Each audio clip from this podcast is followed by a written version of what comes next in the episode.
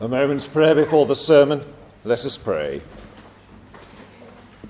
May the words that I speak now, the thoughts and the feelings that we all now experience, be always acceptable in your sight, O Lord, our strength and our Redeemer. Amen.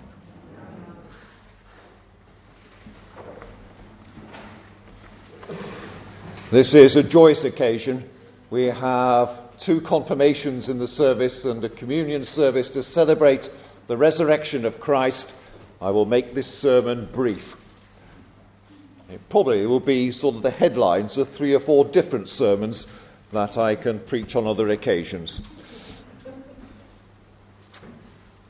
But the starting point is the starting point of that very early piece of drama in English of the people coming to the tomb, the women coming to the tomb.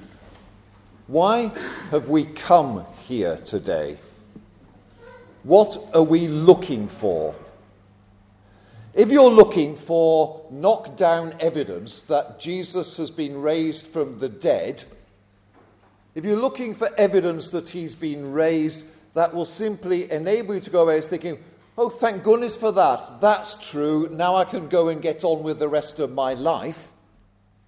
Now I can walk out of this place and live knowing that the resurrection of Christ is true, but simply carrying on as normal from now on, if that's what you're looking for, I'm sorry, you're going to be very disappointed. I'm not going to offer you knockdown proof that Jesus has been raised from the dead. It's not something you can argue people into believing. The early Christians experienced it as true. They didn't get clever arguments that proved it was true. They got testimony from people who had experienced it. And they passed on that testimony from one to the other. And the first scandalous thing about Easter for first century Jews was that the message came from the women. The first preachers of the Christian gospel that Christ had been raised was a bunch of women. And every Jew in the first century knew that what women said could not be trusted and wouldn't count as evidence in the law courts or in any philosophical discussion or any religious discussion. And the message of Christ's resurrection depends on people, men in particular, in the first century, believing what women say, trusting it being prepared to explore it further. The first preachers of the gospel, and if you want to be really contemporary and polemical, the first ministers of the church were the women. And parts of us of the world have not caught up with that truth yet. It all depends on whether the men are prepared to trust what the women are saying. The women have gone to the tomb early in the morning because they'd not been able to go to the tomb the previous night. Jesus had been taken down from the cross, and because it was not only a Sabbath but it was a Passover, he'd been buried very quickly. No chance to do the normal burial rites, the anointing of the body. No chance of doing anything of that. No chance even to buy the ointments because it had become the Sabbath and all the shops were closed. And when the shops opened up again on the Saturday evening, because the day goes from when the first star comes out after sunset to the same time the following day, as soon as the Sabbath ends, as the star comes out on Saturday night, The shops open and they go to the shops, they buy what they need, but then it is too dark to go to the tomb and do anything. So they have to wait overnight. And so, first thing on the Sunday morning, as soon as it starts to get light, even before the sun has come up, they go to the tomb because they are so committed to caring for their Lord and Master. You remember the other parts of the story? Judas had betrayed him, Peter denied him, others had fallen asleep, and they'd all melted away. So they weren't there when he hung on a cross, except for the women. And it is the women who stuck with him. All the men promised to serve him and never to abandon him and failed, the women never promised but succeeded. And so, first thing in the morning, they go to the tomb. They go to the tomb to care for, and they discover the tomb is empty. And they hear that he's been raised. And they take the message back. Or rather, Mark's gospel says that they don't. Mark's gospel says they run away because they're too scared to say anything. They knew they wouldn't be trusted. They knew they wouldn't be believed. And even the women, who've been so much more successful than the men, have weaknesses and fail at the last moment. But somewhere they get the courage to say something. Somewhere beyond the time that Mark's gospel ends, they're able to speak. That's why we're here. Without them having said something, the Christian church wouldn't exist. The gospel wouldn't be known about we wouldn't be here. Now, they bring back a message, and what a strange message it is. It says, Don't go looking for Jesus raised to new life in places like tombs, in holy places where you can put him. Don't stay around here. Go back to Galilee is the message they bring. And Galilee is the place in Mark's gospel where they had been trained to work with him. It's where they've been trained to be disciples, where they've been trained to say the things he said, to do the things he did, where they've been trained to go on mission.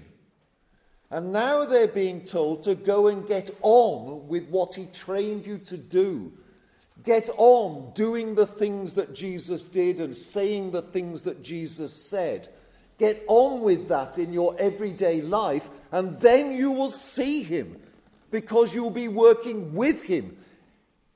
When Jesus is raised to life, it's a great bundle of energy, and he streaks off into the distance, getting on with the mission of God's kingdom. And the challenge of the resurrection life is to go and get on with being a disciple, and then you will see him. And they did. They went back to Galilee, some went fishing, some walked down a road towards a village and started talking about what had happened to Jesus to a stranger started looking at the scriptures with that stranger and suddenly seeing that it was Jesus there with them.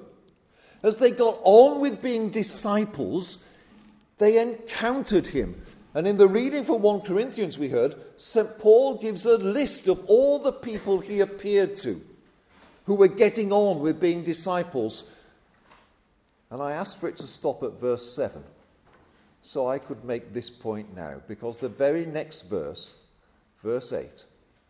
St. Paul says, And eventually, he even appeared to me.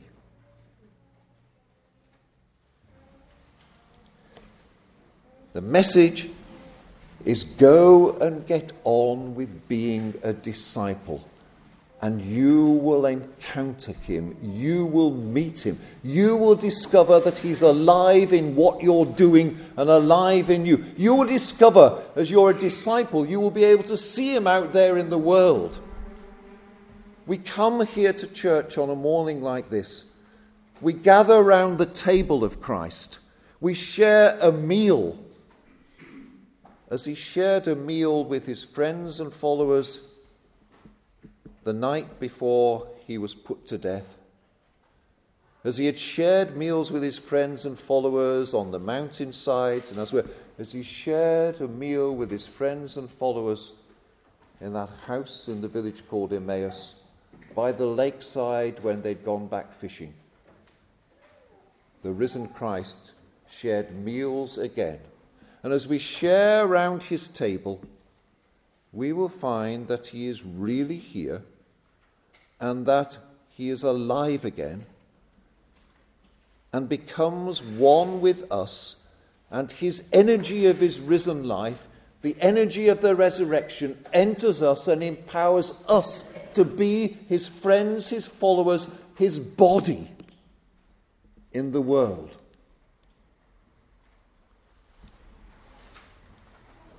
And that's pretty scary.